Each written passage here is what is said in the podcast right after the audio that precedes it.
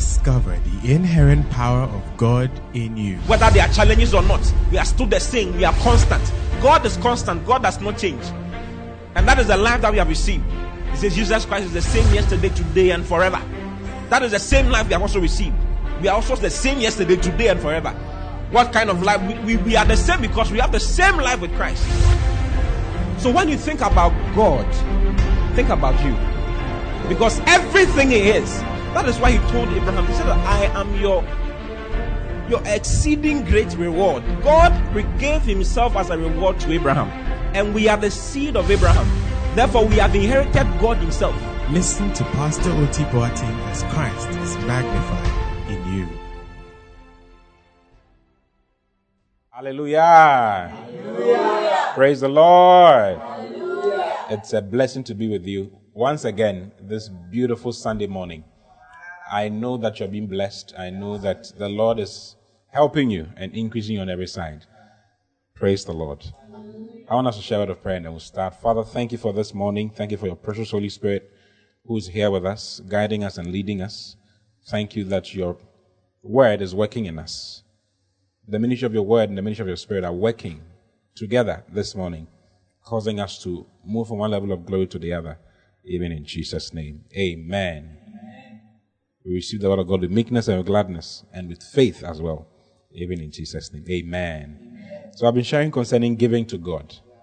Giving to God. And I've shared so many things, so many beautiful things with you. I think on Wednesday I was sharing concerning the 3 very important steps to helping you. There's a 4th step, but then I'll talk to you about it very soon, you know. And I mentioned the first step as well, changing your thought pattern, changing your thinking. If you don't change your thinking concerning prosperity, you are doomed. You will be forever poor. You have to change your thinking concerning prosperity. Then I shared concerning the second one, has to do with speaking, talking your way up. Talk your way up. Always remind yourself that you are the righteousness of God in Christ Jesus, and hence you are prosperous. You are an heir of God. You are joint heir together with Christ. He has made him ruler over all things. He has made him heir over all things. And we are joint heirs together with him.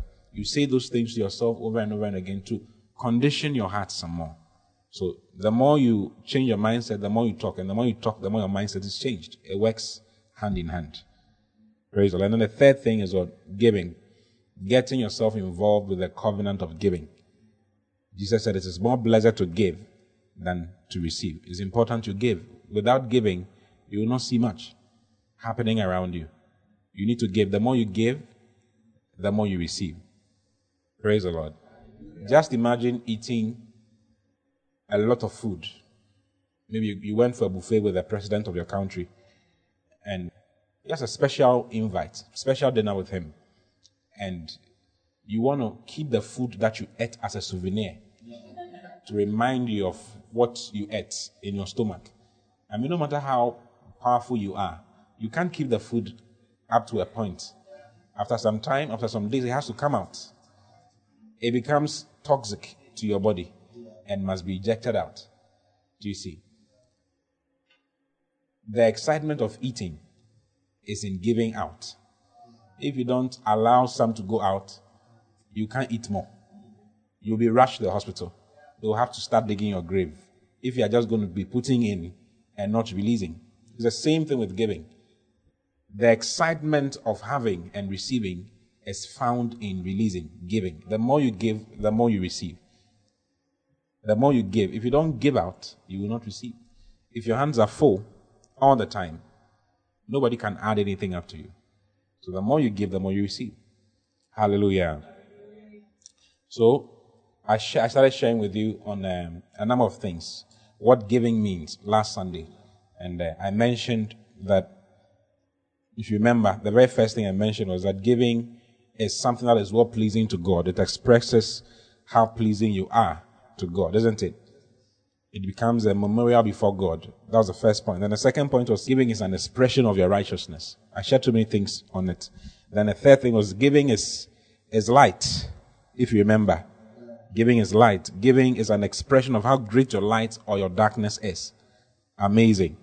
Then I shared on the fourth point, which is giving is love.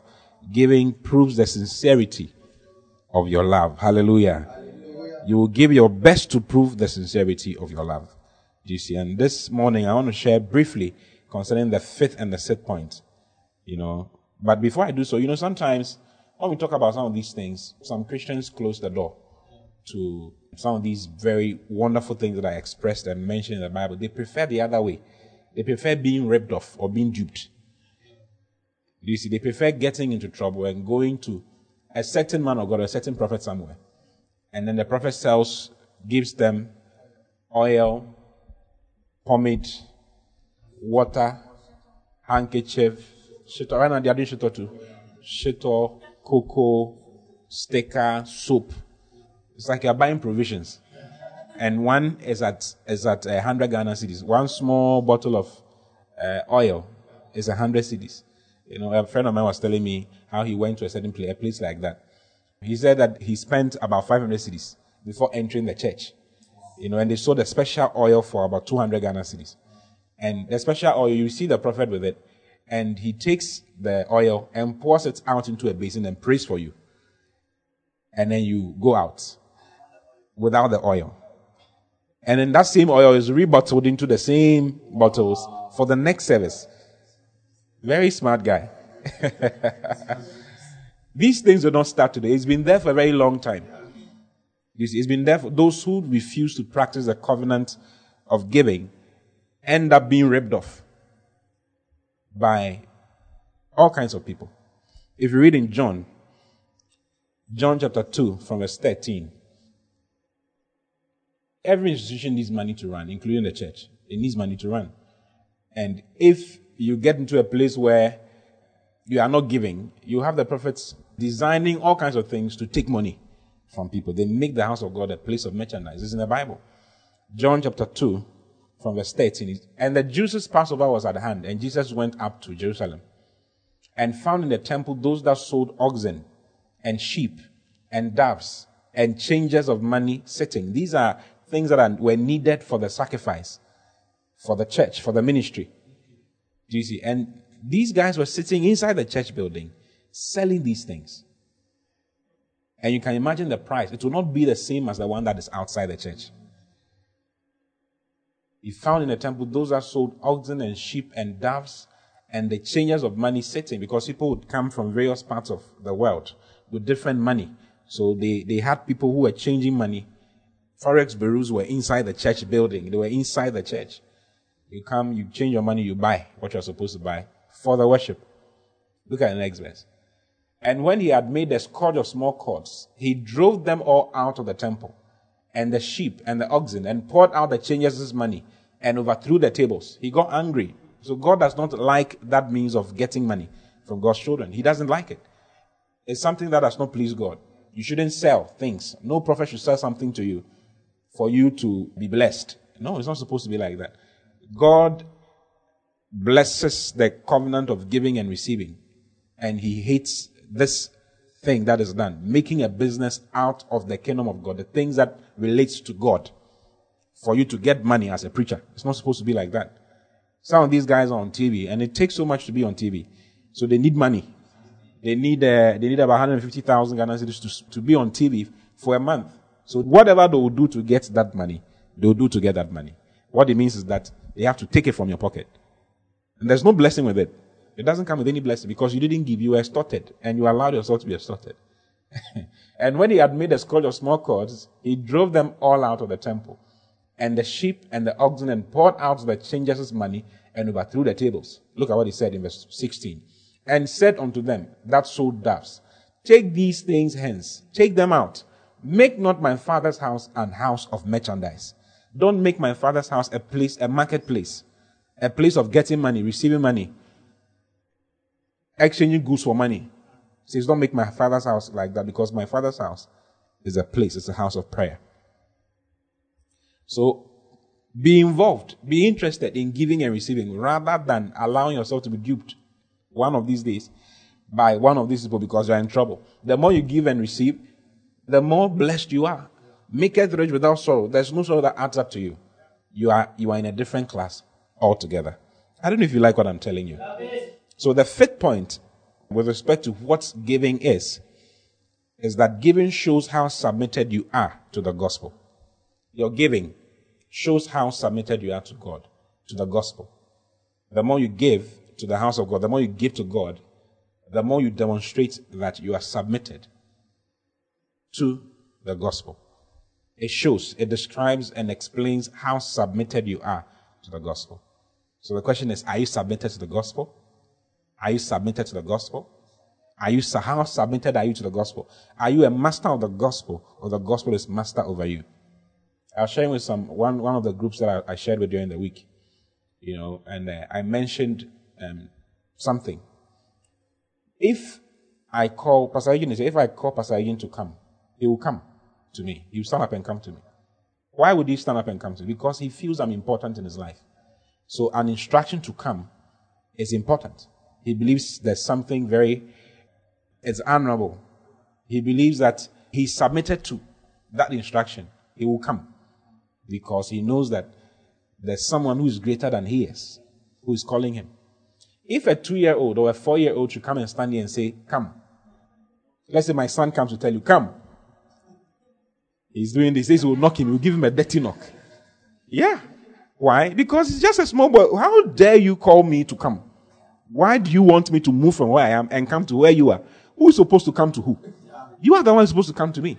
Because I'm older than you. My instructions matter. Your instructions do not matter. Hallelujah. Hallelujah. So the more submitted you are to something, the more you respond to that thing. Do you see? So when God calls for something, God calls for money, God calls for you to give, the level at which you respond shows how submitted you are to God and to His Word. Hallelujah. Now, if you look at 2 Corinthians chapter 9, from verse 12, 2 Corinthians 9:12.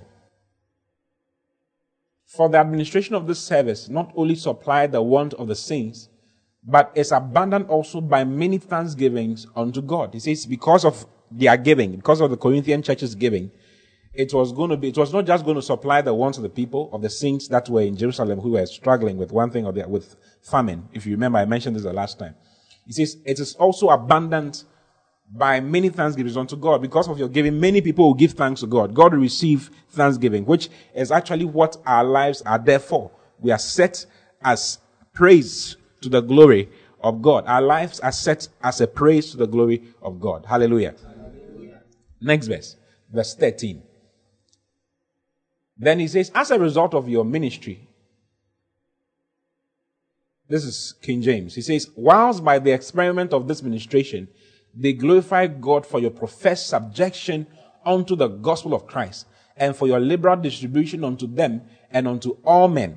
I don't know if you're catching it. He says, they will give thanks to God. And at the same time, the administration, whilst by the experiment of this administration, they glorify God for a professed subjection unto the gospel of Christ. They will glorify God, recognizing the fact that you are subjected to the gospel of Jesus Christ. So your giving is a show of how submitted you are to the gospel. Because we are not preaching something else. We are preaching to you the gospel, the good news, the gospel of God's word. Do you see? Have you believed the gospel? If you believe the gospel, you sponsor the gospel. When it talks to you, when it says give, you will give. Look at the NLT. I saw you show us the NLT. Maybe it will help us. Verse 13. It says, as a result of your ministry, they will give glory to God. For your generosity to them and to all believers will prove that you are obedient to the good news of Christ. It's a proof. Your giving is a proof of your obedience to the good news, which is the gospel of Christ. So how obedient are you? How obedient are you to the gospel? Does the gospel have control over you? Your giving shows. Your giving shows. And how much you give shows. It's a demonstration of how submitted you are to the good news. If the gospel says, let's get this done because of the house of God, will you move? You have to move because I'm submitted to the gospel. Therefore, whatever it says to do, I'll do it. Hallelujah. Hallelujah. I don't know if you are catching it. Yeah. Whatever it says to do, you do. If you read in Philippians chapter 1 from verse 2, let's read Philippians chapter 1 from verse 2. He says, grace be unto you and peace from God our Father and from the Lord Jesus Christ. I thank my God upon every remembrance of you, always in every prayer of mine for you, or making requests with joy, for your fellowship in the gospel from the first day until now. Let's read the amplified of this so that you understand it very well. Verse 5 says, I thank my God for your fellowship, your sympathetic cooperation and contributions and partnership in advancing the good news, the gospel, from the first day you heard it until now. These guys were interested in contributing to the gospel to go, because the gospel must be oiled. The wheels of the gospel must be oiled to be able to move from one place to the other. We are building a church for the Lord, a very huge cathedral. I'm going to show it to you today. A very huge cathedral for the Lord. How is that cathedral going to show up? It's going to show up through people who are submitted to the gospel, through people who believe that this thing is worth being done. And I know you are one of them. Hallelujah. Hallelujah. You are one of them. You are submitted to the gospel. If you go to chapter 4, Paul talks about this same group of people. Chapter 4, verse 15. Look at verse 15. He says, now ye Philippians know also that in the beginning of the gospel, when I departed from Macedonia, no church communicated with me as concerning giving and receiving, but ye only. The other churches did not understand. They had not yet been submitted and subjected to the gospel. They had heard it, but they didn't know. They didn't have that wisdom, that knowledge, that revelation that they needed to give for the gospel to go. They needed to submit to the gospel. It was only the Philippian church that had that revelation. I don't know if you're saying it. It says, now you Philippians know also that in the beginning of the gospel, when I departed from Macedonia, no church communicated with me as concerning giving and receiving, but ye only. No church apart from the Philippian church. The Philippian church were involved. They were submitted. That whole church was submitted to the gospel, and they were ready to do anything for the gospel to go forward. So it is to this same Philippian church that he said, my God shall supply all your needs. That's in verse 19. Because we're submitted and subjected to the gospel, he said, my God, but my God shall supply all your need according to his riches in glory by Christ Jesus.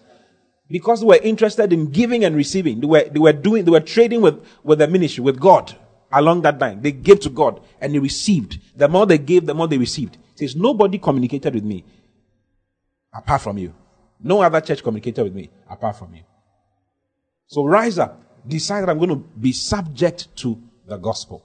Whatever the gospel says, whatever is needed, whatever is required, I'm ready to do it. Even before it is mentioned, I'm ready. Before it is said, I'll take notice of it. You should grow to notice when some things are required and needed. You see, you should know. You should know that this is required at this time. This is needed at this time. Do you see? Mary, who came to anoint Jesus' feet, anointed his feet with oil, anointed him before his burial, 6 days before his burial. She had revelation to know that Jesus will have that need. His body will need to be embalmed. Can you imagine? And so it's 6 days earlier and supplied God's need. God had a need and she came in to come and supply. There's a need. God has needs. God does have needs. And he always calls his children to help get things done. He says God is unwilling to do without a cheerful, prompt to do its giver, whose heart is in his giving. God is unwilling to abandon or to do without. So, decide to be subjected to the gospel. I'm subjected to the gospel. Whatever the Lord wants, I'm ready. The Lord will find me all the time, and he will always use me to do what he wants done. Let's read it. 2 Corinthians chapter 9, verse 4. Go to verse 6. He says, but this I say, he which soweth sparingly shall reap also sparingly, and he which soweth bountifully shall reap also bountifully. Now, let's read the next verse, verse 7. It says, and every man according as he has purpose in his heart, so let him give, not grudgingly of necessity, for God loveth a cheerful giver. God loves a cheerful giver. Let's read the amplified of this verse. It says, let each one give as he has made up his own mind and purpose in his heart, not reluctantly or sorrowfully or under compulsion, for God loves, he takes pleasure in, prizes above other things, and is unwilling to abandon or to do without a cheerful, joyous, prompt to do its giver, whose heart is in his giving. You see, he says God is unwilling to abandon. And when God sees that you are into giving, you are subjected to the gospel, he keeps coming back to you. God will keep coming back to you. So some of you have given. God is expecting you to give again. Go back to Philippians chapter 4. Look at verse 16. Philippians 4:16. He says, for even in Thessalonica, you sent once and again unto my necessity. They didn't just send once. They sent once and again.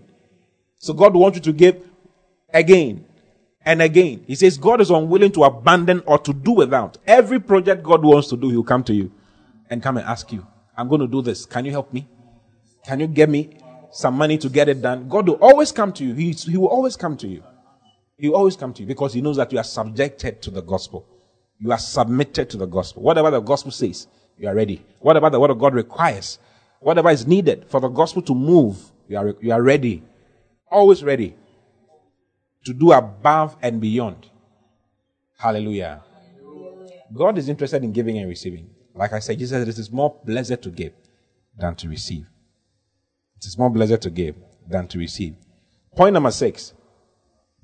Giving is an expression of the grace of God that you have in your life. Giving is an expression of the grace of God that you have operating in your life. Your giving is an expression of the grace of God that you have received or you have operating in your life. The Bible says that God giveth grace to the humble. He talks about grace and peace being multiplied unto you. Your giving is an expression of the grace of God that is operational in your life. If the grace of God is a lot in your life, you are not afraid of giving everything you have.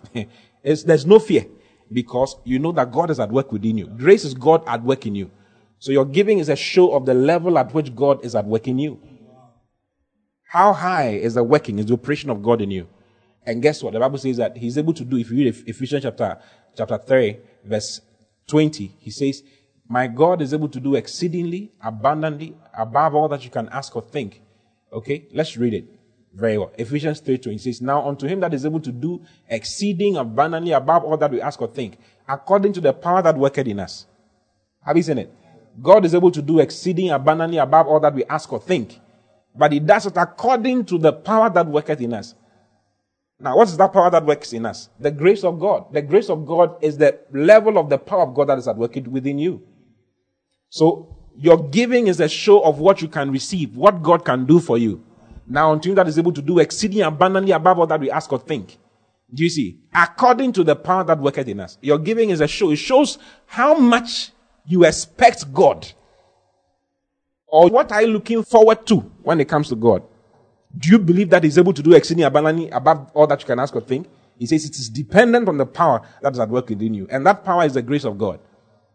So in 1 Corinthians 15:10, Paul said something in 1 Corinthians 15:10. Let's look at it. But by the grace of God I am what I am, and his grace which was bestowed upon me was not in vain. But I labored more abundantly than they all, yet not I, but the grace of God which was with me. He says, I did so much for the Lord. It was because of the grace of God. The grace of God is the power of God. It's God's work. God at work in you is the grace of God. That causes you to produce results in every aspect of your life. So your giving is an expression of the glory of God, the grace of God that is at work in you. And that shows us what you expect from God. Can you expect so much from God? People have given their houses, given things. People have given airplanes.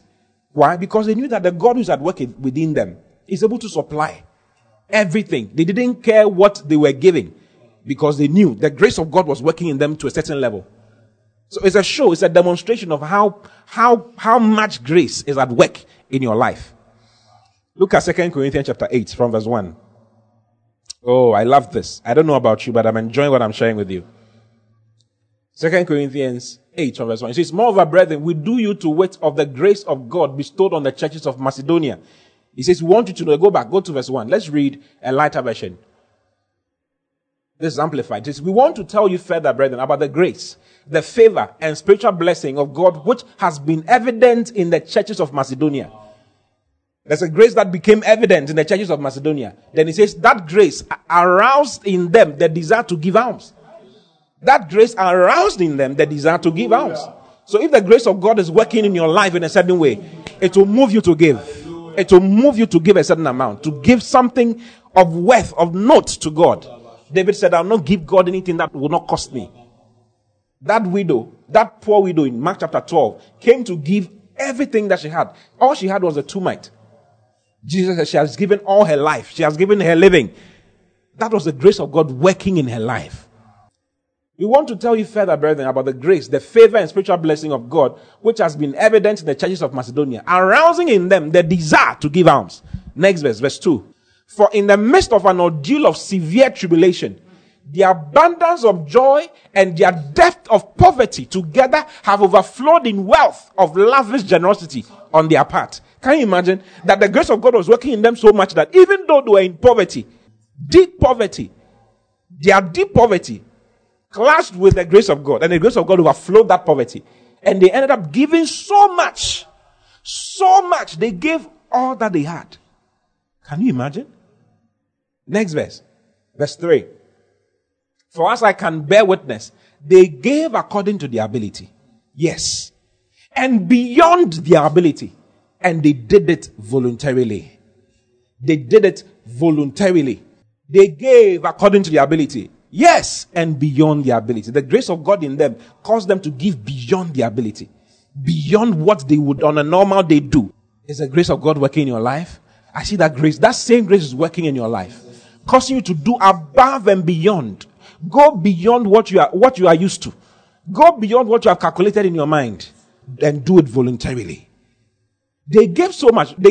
Paul was not ready to even receive what they were giving. They were escaping and passing around under his hands to come and give. Look at the next verse, verse 4. The message from verse 3.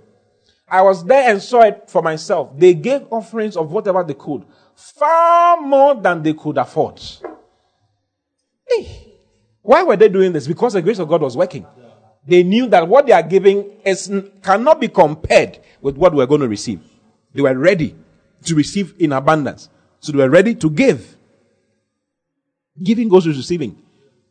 It's the receiving part that the fourth one comes with. Faith and work. Faith and work. And I'll discuss that with you as we go on. I'm going to use the whole month of August to talk to you about giving, the dynamics of giving. Sometimes people give their money and then they sit, they don't work, they don't do anything, they don't put their faith to work. So they wonder, hey, what has happened? It's like, my money has not come. You need to work. You need to work. After you have given, the vehicle that helps you to have the blessing of God show forth in your life is your work. What are you touching? What are you doing? You must do something. Don't just get to know about giving. You must know that what happens post-giving, when you give, what happens? What do? You need to work. You need to do something, or else you curse God. Hallelujah. Hallelujah. Next verse, verse 4. 2 Corinthians 8:4. He says, begging us most insistently for the favor and the fellowship of contributing this ministration for the relief and support of the saints in Jerusalem.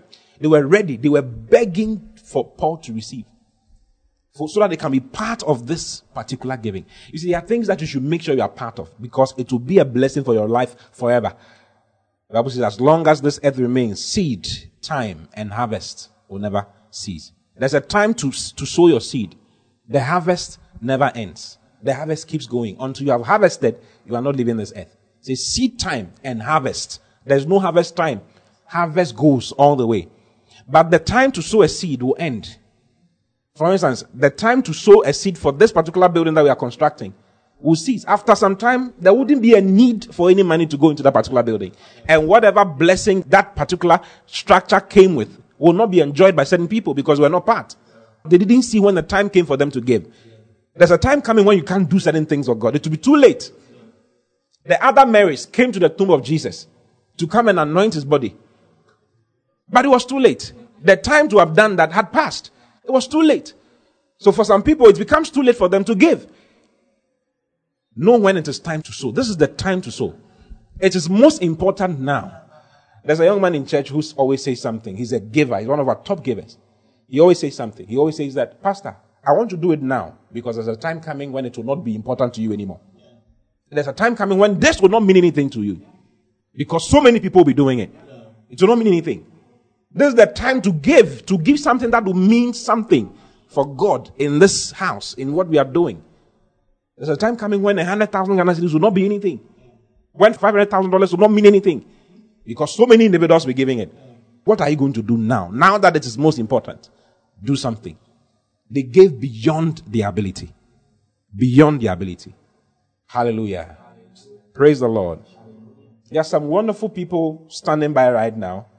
We're going to have a short talk show. I've said some things, but I want you to hear more from other people who have practiced this thing that I'm telling you and have had some results. So I want them to, there's a wonderful talk show that is happening right now. And I want to hand over to them so that you hear them, and I'll be back after the talk show and show you a video clip of what the structure, the size, what we are building and the level we have gotten to and all those things, so that you can understand what is going on and what we are using your money for. God bless you. I hand over to you, Pastor Kia. God bless you. Thank you, Daddy, and welcome everyone to Alpha Studio. And with me this morning, going to talk more about our up-and-coming seed sowing conferences, Pastor Philip Frimpomboedi from Asafo Church. I have Pastor Roland Asamoah from Santasi Church. And then I have Brother Elder Patrick Jaga from Alpha. And mighty men, you are welcome to today's session. Thank you, woman. And it's such a great blessing to be talking about our up-and-coming seed sowing conference with you. You know, I have so much expectation in my heart that by the time we are done with this, I'm going to be blessed, and the entire congregation and all our viewers from across over the nations or the world are also going to be blessed by what we are going to be talking about this morning. In order that we don't take too much time, I think we should just kickstart today's discussion. So when we say seed sowing, I know Daddy has said a lot about it already from last week Sunday and then Wednesday, but what at all are we talking about when we say seed sowing? Elder Patrick, can you help us? Okay, for me actually, come 16th of August, that's today's week, I actually think that what is happening is a battle. The seed sowing conference is actually a battle. It's happening that day on the 16th of August. Battle because when it comes to Christians, we have to take some things very serious. And one of the things that we have to take very serious is seed sowing. Yeah. And that's how come I've termed it as a battle. And with this battle, you need to come prepared. You need to come with your armory. And I think God is preparing us in a very special way to come on 16 and then actually win this battle. In fact, the battle is already been won. It's actually a battle where there is going to be food served in the presence of our enemies. In fact, it's a battle where we are coming to take spoils. At least I know King James put it that way, that we're coming for spoils, we're coming for money, we're coming for jewelry. I don't know whether you've heard people, going around and say, oh, this girl... Impopi spoilam with money. That's what is going to happen on the 16th. It's a battleground, and Daddy has been preparing us. We also need to prepare ourselves to come and meet the Lord and take in a lot of goodies home. You don't have to come to the battle wearing socks. What that means is that if you are coming to... on the 16th, and you are coming with 100 Ghana cedis, you are coming with 50 Ghana cedis, you are wearing socks to the battle, you're not going to win, actually. It's a battle where we are coming with sophisticated machines, and the least that you can come with 700 Ghana cedis, and that's just the drone.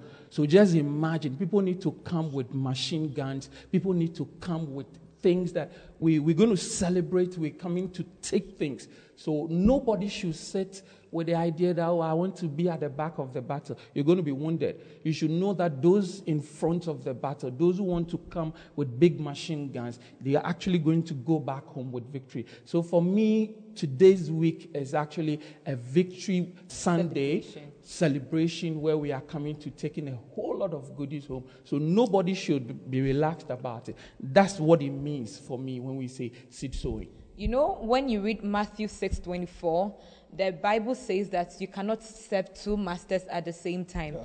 And it's amazing that the only thing Jesus describes as being or can be in a major competition with him or, strive for our attention as much as he, Jesus, seeks for attention with him is money. Mm-hmm. So I quite much agree with you on, explaining seed sowing from the perspective that it's some form of battle. And, like you said, in a battle, you can't go fighting like the way Poland went to fight Germany. Germans are coming with machines and armories, and then you are coming with what? Bow and arrow. Yes. There's not much that you can go home with. Yeah. Pastor Roland, what does seed sowing mean to you? Okay, for me, I believe it's a principle or it's a law that God has created for his children, most importantly believers, to tap into the supernatural blessings of God.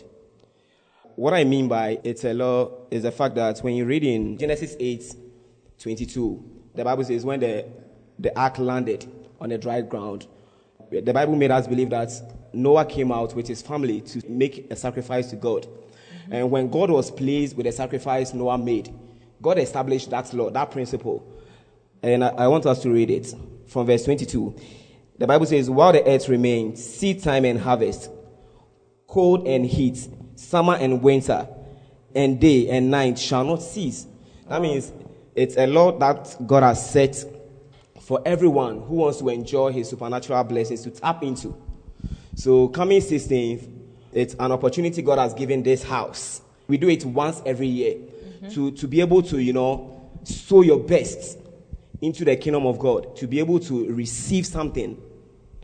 I don't know what you're expecting from God. I don't know what you're expecting from God this year. This year, God has declared the year as a 10 in 1 year, and there's a way to enjoy it. One of the ways to enjoy it is by your seed. Yeah. So I believe you need to understand, prepare your mind to be able to sow well next week.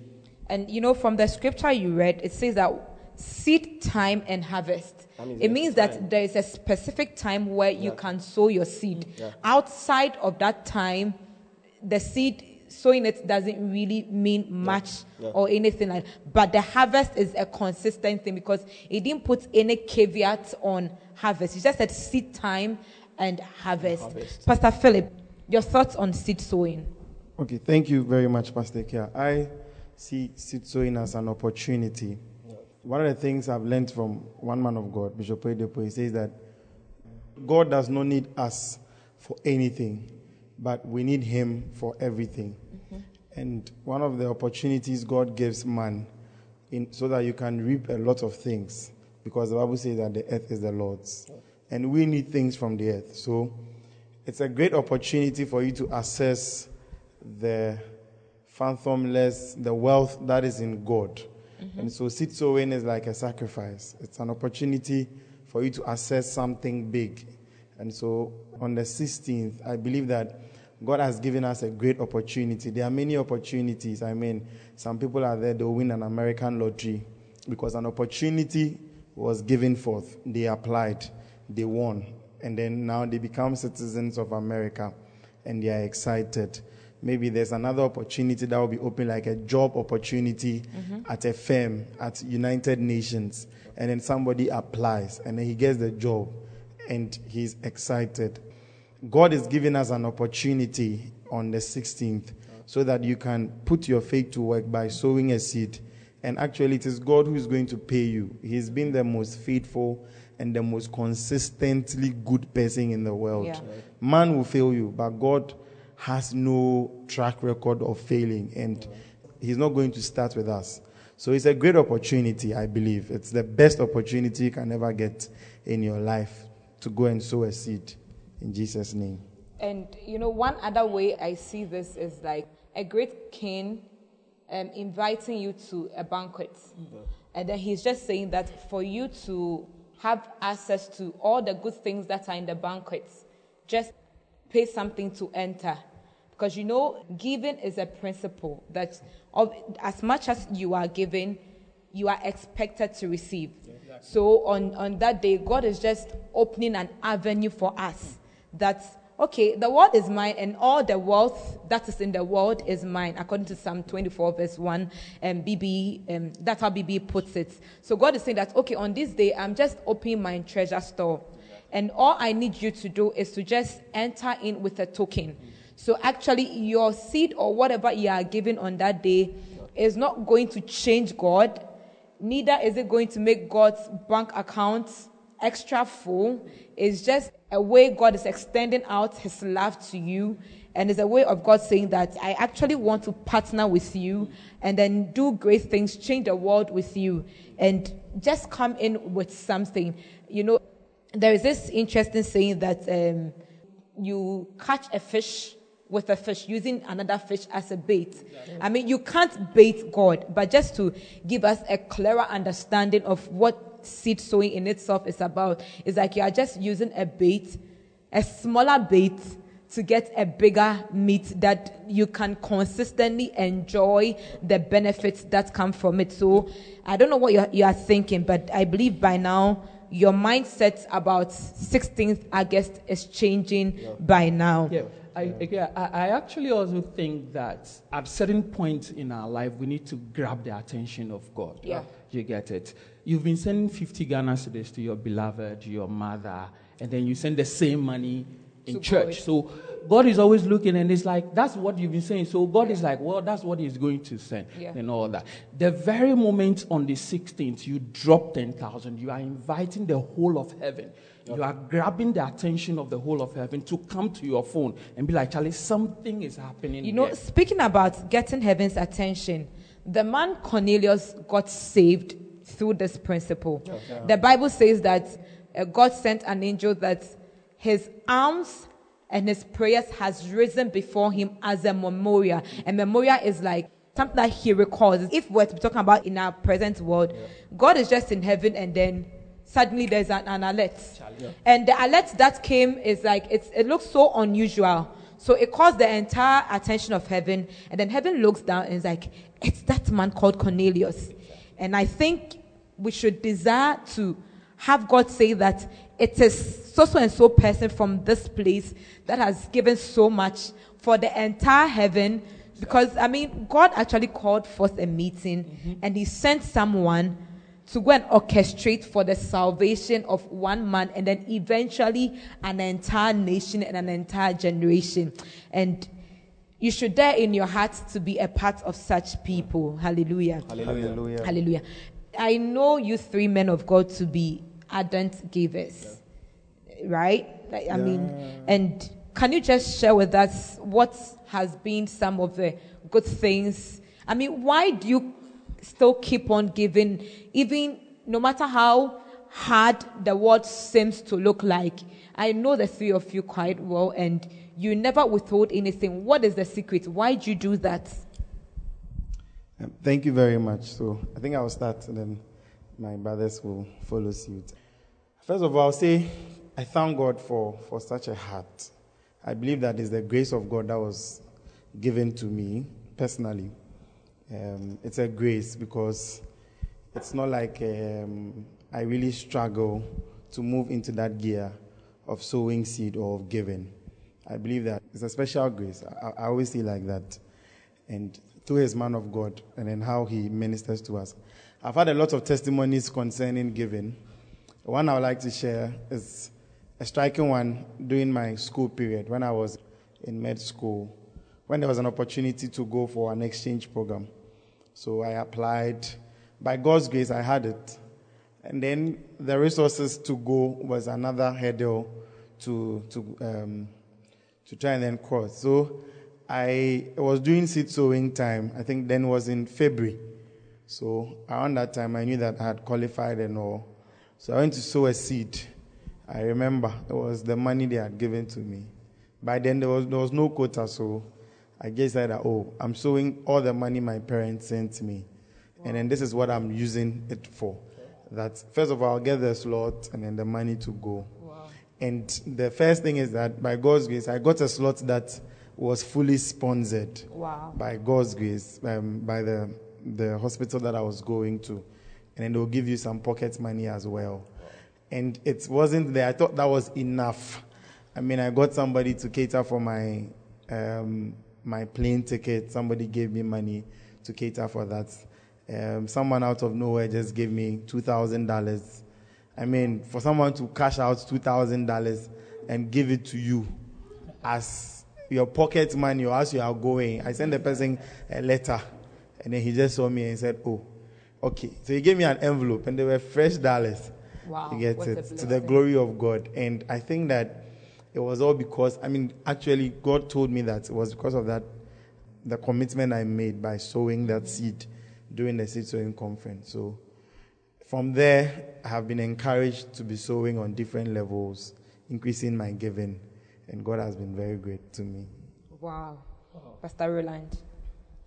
Hallelujah. Hallelujah. Well, for me, one of the things I learned when I came to church, Love Economy at first. Pastor Kobe is the one who brought me to church. And as my shepherd, one of the things he taught me was the principle of, seed sowing. And it's something I also learned from Pastor T, our man of God. I remember when I was doing my national service, I was led by God to sow everything that came in as my salary. Wow. So I was seeing great testimonies by doing that. Mm-hmm. And it became a part of me.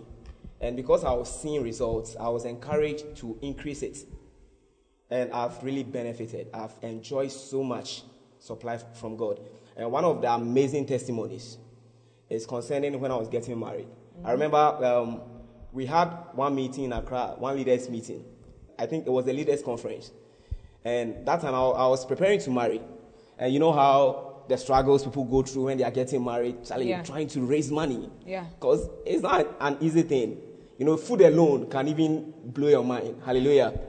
But thank God we have God. Yeah. So I remember during the meeting, Daddy shared on how to marry with, I think, 5,000 cedis or so. Yeah. And when he was sharing with us, one of our leaders' mom was around, Elder Omer's mom. And she said something that really struck me. She was like, if you are trying to do something and when you check and the money that you have is not able to accomplish what you want to do, just give it to God. Wow. Just give it to God. Wow. And God will multiply it. So when she said that, I decided to put it to work because I'm a giver. So I just loved what she said and decided to put it to work. So I remember that time I'd raised some money, my wife and myself, and we decided to sow everything. Honestly speaking, it didn't make sense because it was actually about 4 months. So your wife agreed with you? She agreed. That means the woman you marry is very important. It's very important. Hallelujah. Hallelujah. So I remember I prayed about it and God asked us to, sow into the men of God we admire in church. Like those who are married, those you admire and are married in church, we should sow into their life. So I had a couple of men of God in mind, Pastor T, Pastor Kobe, Pastor Eugene, and Prophet Adam. And when I sowed it, the testimony that came was amazing. When I was getting married, I remember the only thing I paid for was my wedding ring. I didn't rent a house. I didn't pay for rent. When I got married, a 7-bedroom apartment was waiting for me, fully furnished. The only thing we bought was the curtains because they didn't know what you like. Yeah, what you like. So everything. So you just carried your bag and your wife. I just carried my wife and just moved into the house. And it's one of the amazing things I've enjoyed through seed sowing. So it works. So I don't joke with seed sowing at all. It works. So I'm encouraging you to, really prepare your mind. Prepare your mind coming next week so that you'll be able to give well to God. The testimony you just shared is just a confirmation of the blessing of the Lord maketh rich, and he adds no sorrow to it. Because I'm sure as we are moving into your matrimonial home, it was all joy and all bliss. And now we can see the fruits of that. Yeah. Elder Patrick, how has it been for you? It's been a great journey. I actually wanted to overcome fear. And I realized that one of the things that I'm afraid of is to let go with whatever I have. So when I got the training of giving and all that, I didn't want money to also put me under pressure. Mm-hmm. So I wanted to control money. So I wanted to give. And one of the biggest things that happened during those times when I was going through the process was when we were about to build Alpha, and then Daddy was calling for a seed. But then I was buying cement. I mean, if I get 20 cedis, 30 cedis, I go and pay cement. You're counting the cost for your own building. And I was paying. And I had done that over a year. And I've had quite a number of cement. Okay. So when Daddy mentioned, I went to Daddy, I said, I will give you cement. And all that. They were like, wow, fine, you can bring it. I was like, I just have the receipts for it. It's like, how? I said, I have receipts of a number of cements that I have paid over time and all that. So I gave everything. To be very honest with you, that night when I went home, I had to do another battle altogether. Satan was like, you are giving all the receipt for the cement. Amazing. How would you build? So wait, man of God, you had accumulated bags of cement over a year. Yeah. And in just one day, you decide to give it out. I just want to give everything out. You know, not to even leave one receipt. You know, with me. That is more like Mary Magdalene's experience. Mm-hmm. The Bible says that the perfume of oil she poured on Jesus' feet was worth a year's wage. Exactly. Now let's see what happens afterwards. So I gave it out, and I was really believing God. I had to overcome that fear and give everything out. And I was really believing God that something is going to happen. Then, when we came to church, Daddy said that if you build God a house, he's going to build you houses and all that. And recently, I mean, before I got married, together with my wife, we got a land. We were going into pottery. So we decided to put up a 2-bedroom apartment before we do the structure for the bed. Okay. To be very honest with you, we put up the building in 6 weeks. 6 weeks. 6 weeks. 1 month, 2 weeks. This Do you remember how long it took to build Alpha from foundation to the final thing? 6 months. 6 months. Yes. And Daddy declared a word that if you have built God a house, God is going to build you houses. Sure. And God built you a house in 6 weeks. In 6 weeks. From foundation to roofing level. Yes. We got to that place. And we were amazed. Even the people were doing... In fact, when we bought the land and then all that, they were all amazed. So people trooped in, calling, "Hey, Charlie, what's up? Right now, you've just finished with the whole thing. This is a wonder." Yes, and all of that. And in fact, with the wire, if you've built before, you know exactly what I'm talking about. Buying wires to do the electrical stuff is not easy. When we were given the cost for it, somebody called us. My in-laws' brother called, was like, "Oh, I'm done with my building, and there are a lot of wires in my house. I'm not using it.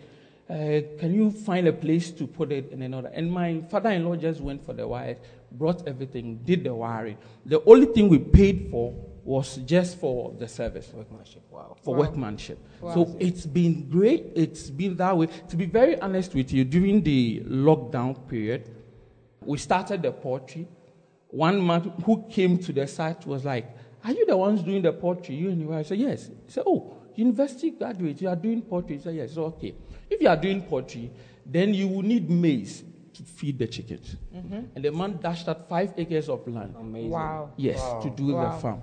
It happened this year. This is not way back. Wow. This year, during the during the lockdown period, we were planting maize. Wow. 5 acres. We didn't buy. You were locking maize in the soil. Yes, we were not locked down. Wow. You get it. So I think that it's something that if you put there, it's like gravity. Yeah. Mm-hmm. It would definitely come. Mm-hmm. And then all that. So overcome that fear. If we say we've not been given the spirit of fear, one of them is letting the money go. Mm-hmm. Then all that. And stop asking whether you will be saved, whether you will go to heaven. You're already in heavenly places. So stop asking whether if you leave the money, you will be saved. You're already saved. Just let the money go. Your salvation includes your money, and it's already safe. So let that money go. You know, actually, your ability to let the money pass away from you is a way of you laying down your life as a sacrifice. Exactly. Because your money represents your sweat. Exactly. You know, when the earth was cursed because of the fall, the Bible said, "Cursed is the ground for your sake." Yeah. And it says that in the sweat thereof you shall eat. So that means for money to come to you, you are going to sweat for it. Exactly. Yeah. Meaning if you are saying that this money has come to me out of sweat and I'm putting it down, you are just saying that, "Lord, I'm laying my life down for you as a sacrifice. Just take it." And you should always know that immediately you put in the sacrifice, power is released. Yeah.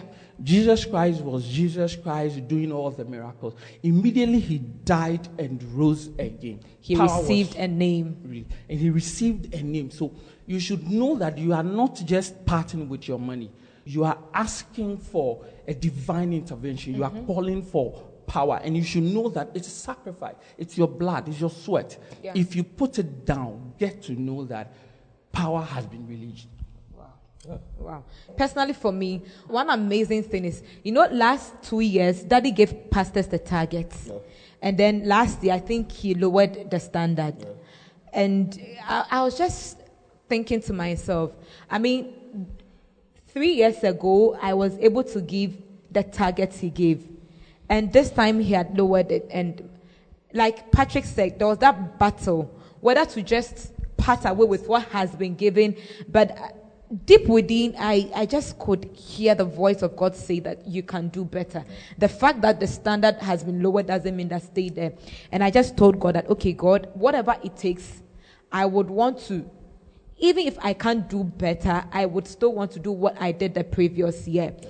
And so I quite remember by then I was saving up to rent an apartment, and I just had to take that step.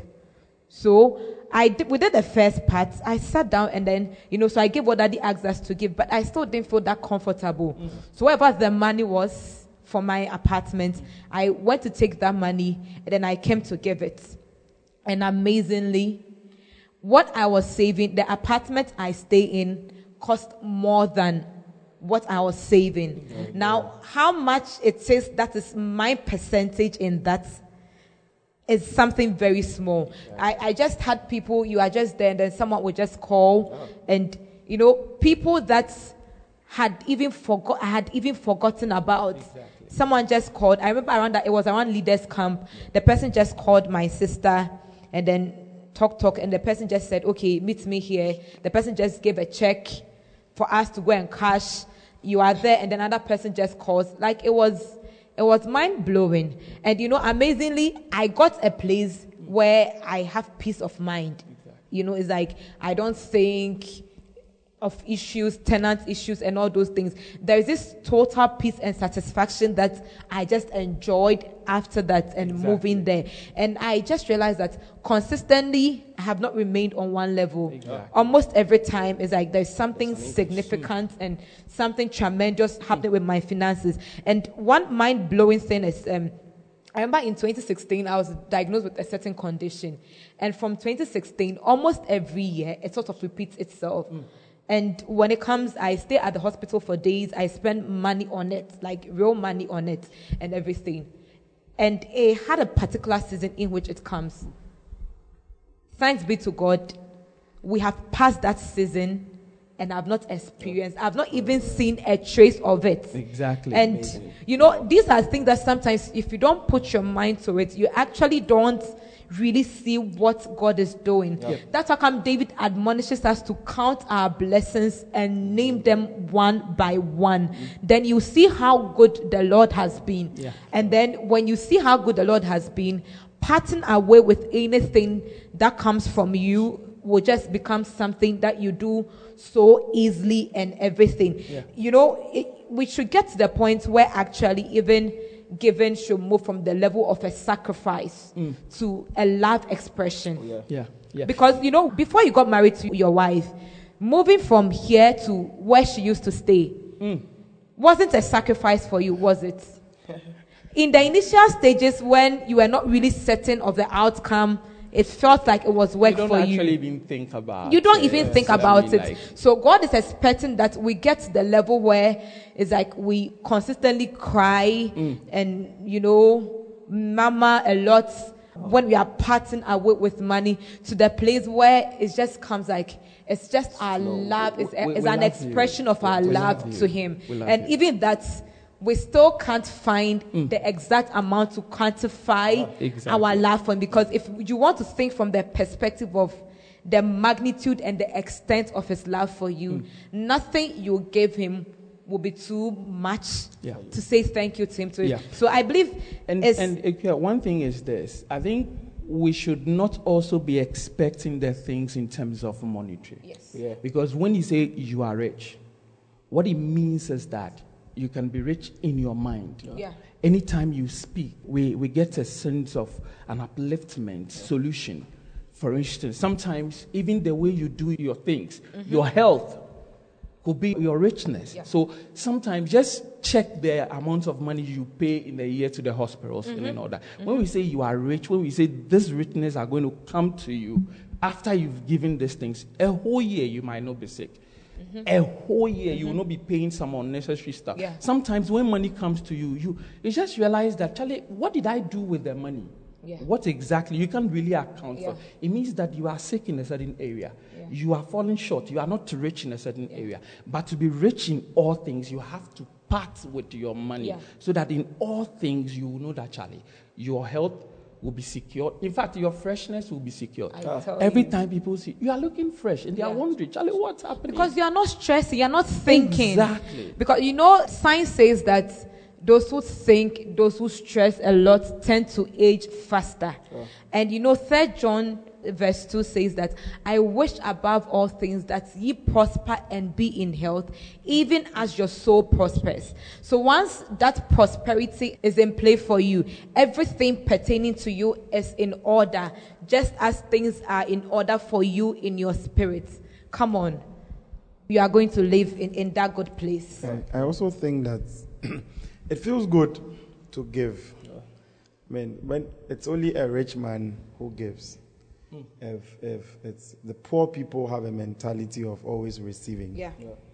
And if you're able to give easily, it means that you are very rich. It means that in your mind you have enough. You have abundance. Because you have it's in abundance.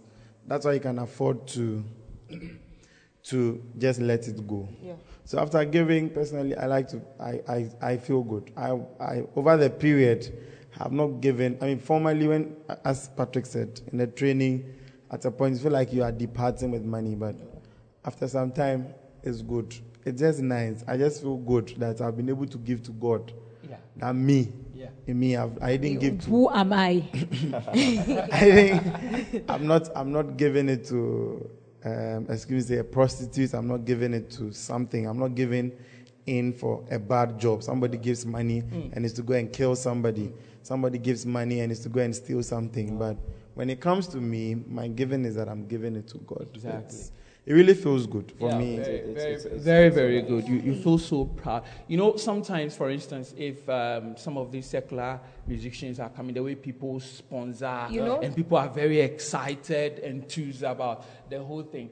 I actually turned that thing in my heart that every time it's seed sowing and all that, it's a time of showing, to show something, to also brag about the God that I serve and say that, Charlie, I'm very proud of you, God, Charlie. I mean, imagine it this way. The way MTN will just come, MTN in collaboration with this, presents, manifests, or Shatawale, or Saks, and then it's like, so it's more or less like God in collaboration with Kia, God in collaboration with Roland, you are doing this and that. Exactly. And I mean, if the world has so much gratification, partnering with secular things and they feel confident about it, for God to call forth a seed from you means that you are rich in itself. Because like Pastor Philip said, a poor man would just be thinking how I should hoard. The poor think hoard. So they are always keeping. They are always even how many poor people are philanthropists? No, the thing is that now money has changed from being money to currency. And currency just comes from the word current. So it flows. So all you need to do is to create a channel for the money to flow. So if you are hoarding it now, it means that you are still in the archaic period. Money will never do anything for you. But if you can now get to the point where you become a system by which money will flow, that currency will just go through you, then you've created a very nice channel for it. And trust you me. And man of God, do you actually know that when water current is prevented from flowing and it stays at a particular place for a long time, it stinks. So as much as you are not letting your money go, what you're actually going to experience is that there is some form of decay or stinking. But once you are letting it go, it's like there's that continuous supply. That's inflow and outflow. And it's like there is always freshness around you. There's always newness around you. So it's actually a good thing to just open your arms and let go. Okay, so what do I do? After I have given my seed, do I just go and sit down and then fold my arms? What exactly am I supposed to do when I'm done giving? Hallelujah. So after giving, the most important thing, so I'll try and look at it before and after. The Bible says that God looks at the heart. Man looks at the outward. So you should be very interested in your heart, your intention and your thoughts in giving. And the best way to do it is that you have to condition yourself with the Word of God. And I believe the messages that Daddy is preaching, together with past messages on seed sowing, will help you a lot. I will advise that you pick those messages and have a nice camp meeting with them, so that God's Word will work on your heart. Because the heart with which you are coming to give is very important. If you read 2 Corinthians chapter 9, the Bible says that you should give ungrudgingly. It says that everyone should give what he has purposed in his heart to give. He should give willingly. You should give without grudge. So it is very key that you work on these things. And for God loves a cheerful giver. So your giving should be you should give with joy. So you should work on the grudge that will come. That means that definitely there will be a grudge. Exactly. There will be something that will try and then prevent you from giving. You should work on it with the Word of God. And then as you have purpose in your heart, go and give it willingly. So your giving is willing. That means that after giving, you don't make certain statements. What you say after giving is very key. Yeah. You don't make statements like, we've given now, we are not seeing anything. That means that it wasn't willing. It was like a compulsion. But in this time, the compulsion was not with a gun, but it was a compulsion in your heart. And the Word of God will try and then take care of all these things. And then you're supposed to give with joy. As you're coming to give, be excited. Yeah. Even if it's your last money, be excited that, as for me, even if I don't get anything, I'm happy that as I lived in this earth, there was a day I gave my everything to God. Like there was a day, even if nothing comes back, or if after giving Jesus comes, I'll be excited at that opportunity. I was given that strength, that grace to give that. And after giving, what is very key is that your relationship with God, from my point of view, you should continue that relationship with God, with the Holy Spirit. Because of most people's testimonies are along the lines of, I gave this amount, God multiplied it and gave it to me. It is very powerful. Yeah. In most instances, it comes like that. But one thing is that God passes his blessings through many channels. One of the things I will touch on is ideas. God can give you a very wonderful business idea. God can let you meet somebody. So your Christian life after giving is very key. There are some people after giving, like, have given, like, God is my bet. So I put in one, God should give me three. Because that's what the scripture, that is your mentality. It's very limited. God will help you, but you might not enjoy a lot of things. So what God does in most instances, personally with my, that I work in the hospital. He's opened a lot of opportunities for me. I've never had a point in my life when I have not been working, or an opportunity came or something. By God's grace, you get certain favors and certain opportunities will come your way. So you have to implement those Christian values. You should be honest. You don't give and after that you'll be dishonest, or you'll not be somebody without integrity. So the wholesome, it's a whole truth that you should know. Yeah. After giving, your Christian life is very, very key. You don't live anyhow and expect God's blessing. The giving is one step. And then after that, create a room for God to bring many people. In Jesus' name. Mr. Okay. Patrick. All right. I think that, first of all, to give, you have to understand exactly what you are doing. And also understand God. And I believe that God actually is the giver of all things. So I think that before you give, first go to the source and then plug yourself into the source, into the heavenly vault. How do you do that? Make the plans with the Holy Spirit. Ask God, this 1 week left, what can I do? I need to raise this amount of money. Do that preparation with the Holy Spirit. Get tapes. In fact, if as at now your heart is not beating towards 16, then it means that you are not getting yourself ready. Your heart should be beating by now. You should be thinking by now how to get the money. And do that with God. And immediately you have prayed that prayer. You need to be creative. Reverend George taught us that hidden within a man's sperm is the creative ability. So if we are born of God, it means that we have creative abilities. We are creative beings and then all that.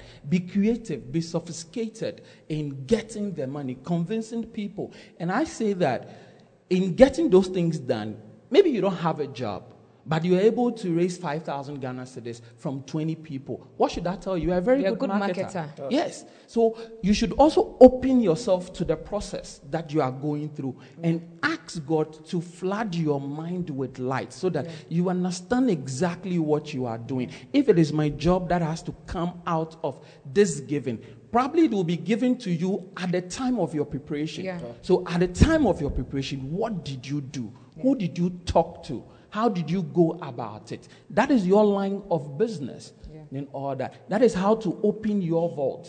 Yours might be different. I am a CEO.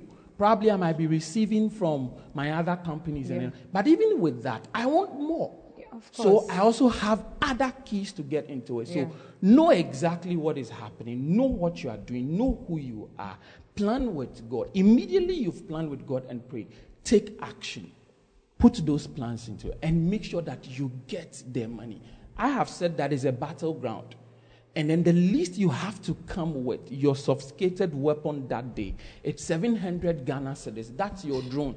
If you come with anything less than that, just get in mind that you are wearing socks to the battle. You're going to lose. So get yourself prepared. Get your armory. Talk to God. And don't talk and after that sit. After talking, get into action. Get their money. Bring it. That day, bring it. It's only when it gets to money giving that a lot of Christians want to be at the back of the pack. And all that. In every war, the skilled men, the generals, they are put in front. After the battle, they never die. Yeah. Why? They are skilled men.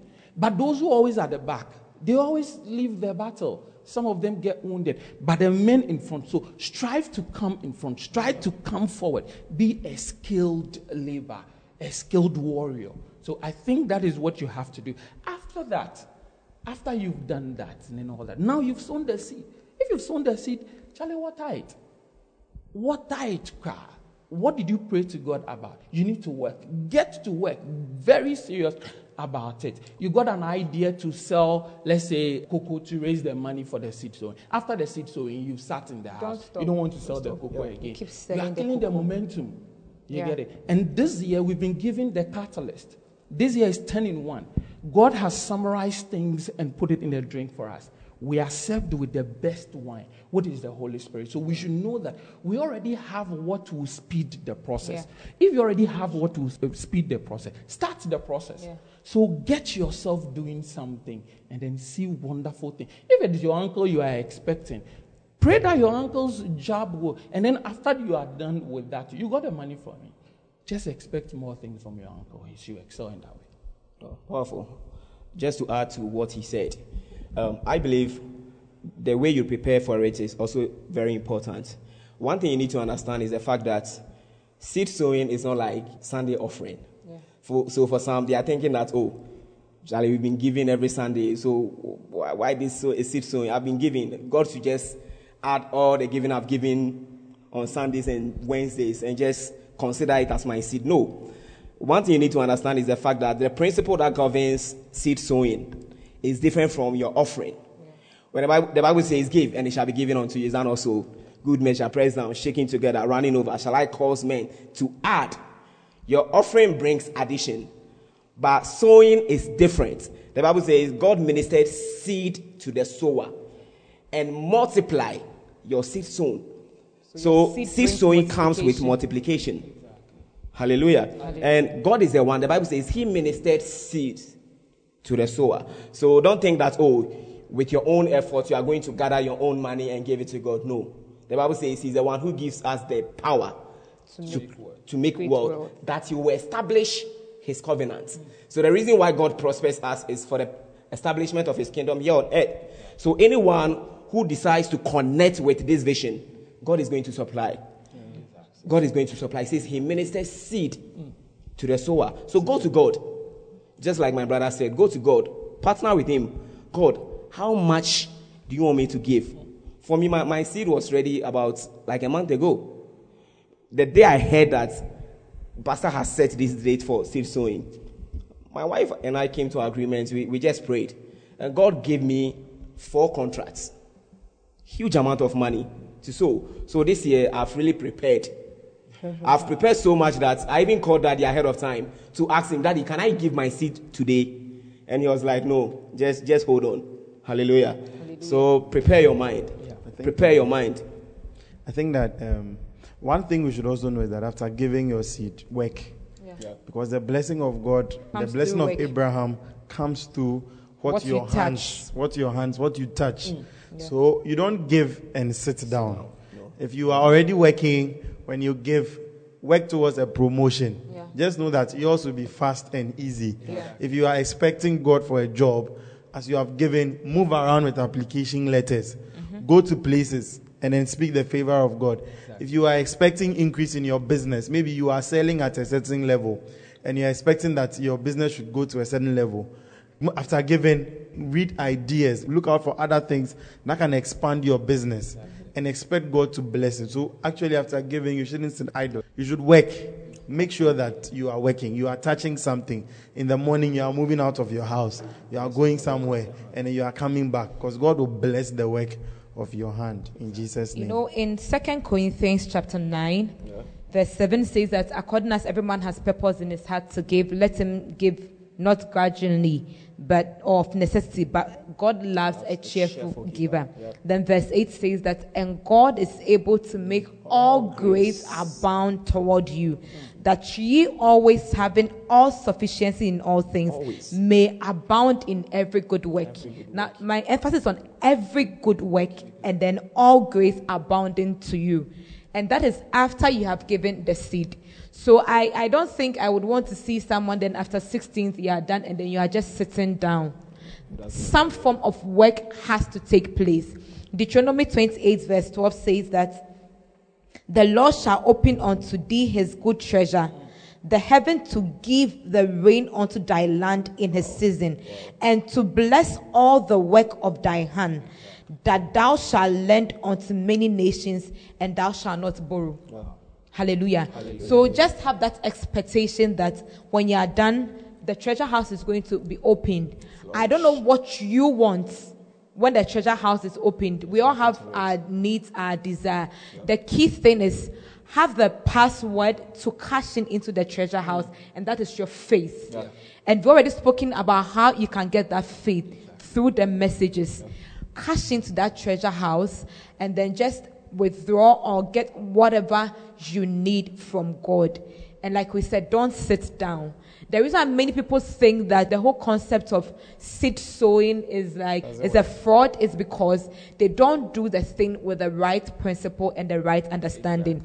But I believe that from the testimonies that has been shared from different people from across the world, I don't think they can just come and sit here and then tell you something that is not true.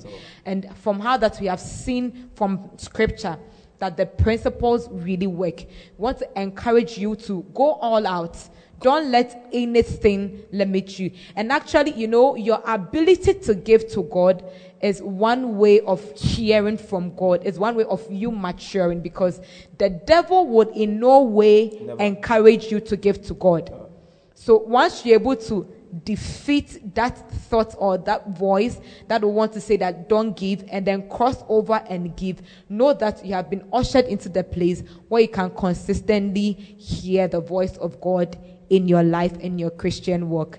And I think on that note, we want to say a very big thank you to Daddy for the opportunity. We hand over back to our father in Studio B. Hallelujah! Hallelujah. Wow, what a blessing. Allow the Lord to stir you up. Thank you so much, Pastor Kia, Pastor Philip, Pastor Roland, and then Elder Patrick. Thank you for this wonderful, beautiful talk show. Allow the Lord to stir you up. Be stirred. Allow the Lord to stir you up. What can you give to God? What is too much for God? What is too much for God? What is too much for God? There's nothing that is too much for God. You see, God is stirring you up. As I've been talking to you, we've all been talking to you. God is stirring you up. Stirring you up. Stirring you up. Bringing things to your mind, what you can do. You know, one of the things that you can do is you can raise money from various places. And God puts it in people's hearts, you know, to help you do what He wants done. Okay? That is why we do what we do. That's why we allow people, we talk to people outside of our ministry. Talk to someone who's influential, someone you know, that we are building God's house. If you are ready, if you want to give, you can give. You want to do something for God. People understand what it means to give, and they are ready to do it. If you look at Ezra, let's look at Ezra chapter 1. I want to show you some few things here before we go to the next thing. We have a wonderful package for you today, so it's wonderful. Ezra chapter 1 from verse 1. Now in the first year of Cyrus king of Persia, that the word of the Lord by the mouth of Jeremiah might be fulfilled, the Lord stirred up the spirit of Cyrus king of Persia. Who stirred up the spirit of Cyrus? The Lord. So the Lord is into stirring people's hearts. That's why I'm saying that allow the Lord to stir you up. The Lord stirred up the spirit of Cyrus, king of Persia, that he made a proclamation throughout all his kingdom and put it also in writing, saying, next verse, thus saith Cyrus, king of Persia, the Lord God of heaven has given me all the kingdoms of the earth, and he has charged me to build him an house in Jerusalem, which is in Judah. In other words, people don't just rise up to build God's house. They are stirred by God to do that. They are stirred by God. God has stirred us to get this done, to get this beautiful edifice done, and accomplish so many other things. We need so much to do so many things. We are buying lands. There's a land pending in hold right now that needs to be bought. Yeah, we are buying lands. There's a land at Kaswa that is pending. We are just waiting to receive so that we can pay for it and build on all these lands. Build on all the, because we have an aim of building 7 church buildings before the close of next year. We'll be turning 10 years next year as a ministry. And we want to thank God with 10 buildings to his glory. Hallelujah. With 7 buildings to his glory. Let's continue. It's Ezra chapter 1. Now we're in verse 3. It says, who is there among you of all his people? Who is there among you of all his people? I'm telling you now. Who is there among God's people? His God be with him. And let him go up to Jerusalem, which is in Judah, and build the house of the Lord of Israel, the Lord God of Israel. He is the God which is in Jerusalem. Verse 4. And whosoever remaineth in any place where he sojourneth, let the men of his place help him with silver and with gold and with goods and with beasts, beside the freewill offering for the house of God that is in Jerusalem. He says, let those who are around him help him. Let those who are around the people of God help him, strengthen their hands. And whosoever remaineth in any place where he sojourneth, let the men of his place help him with silver and with gold and with goods and with beasts, beside the free will offering for the house of God that is in Jerusalem. So he was talking about special seeds that can be sown, like we are doing now. You can talk to somebody. We are doing this. Talk to someone. We are doing this. How much can you give? Can you give 1,000? Can you give 2,000? Can you give 50 cities? Whatever it is. Talk to somebody. Don't be shy. Hallelujah. Look at verse 5. Then rose up the chief of the fathers of Judah and Benjamin and the priests and the Levites with all them whose spirit God had raised to go up to build the house of the Lord, which is in Jerusalem. God had raised up their spirit. Brother, God has raised up your spirit to do something for the Lord, to build his house. Hallelujah. God bless you for listening. We pray that the Word of God will be rooted and grounded in your heart as you give attention to the Word. Kindly follow Pastor T and Love Economy Church on all social networks for more of God's Word. Don't forget to subscribe to the Pastor T podcast. Simply search for Pastor T on any podcast app, plug in, and enjoy God's Word. Visit our website at loveeconomychurch.org for more information. God bless.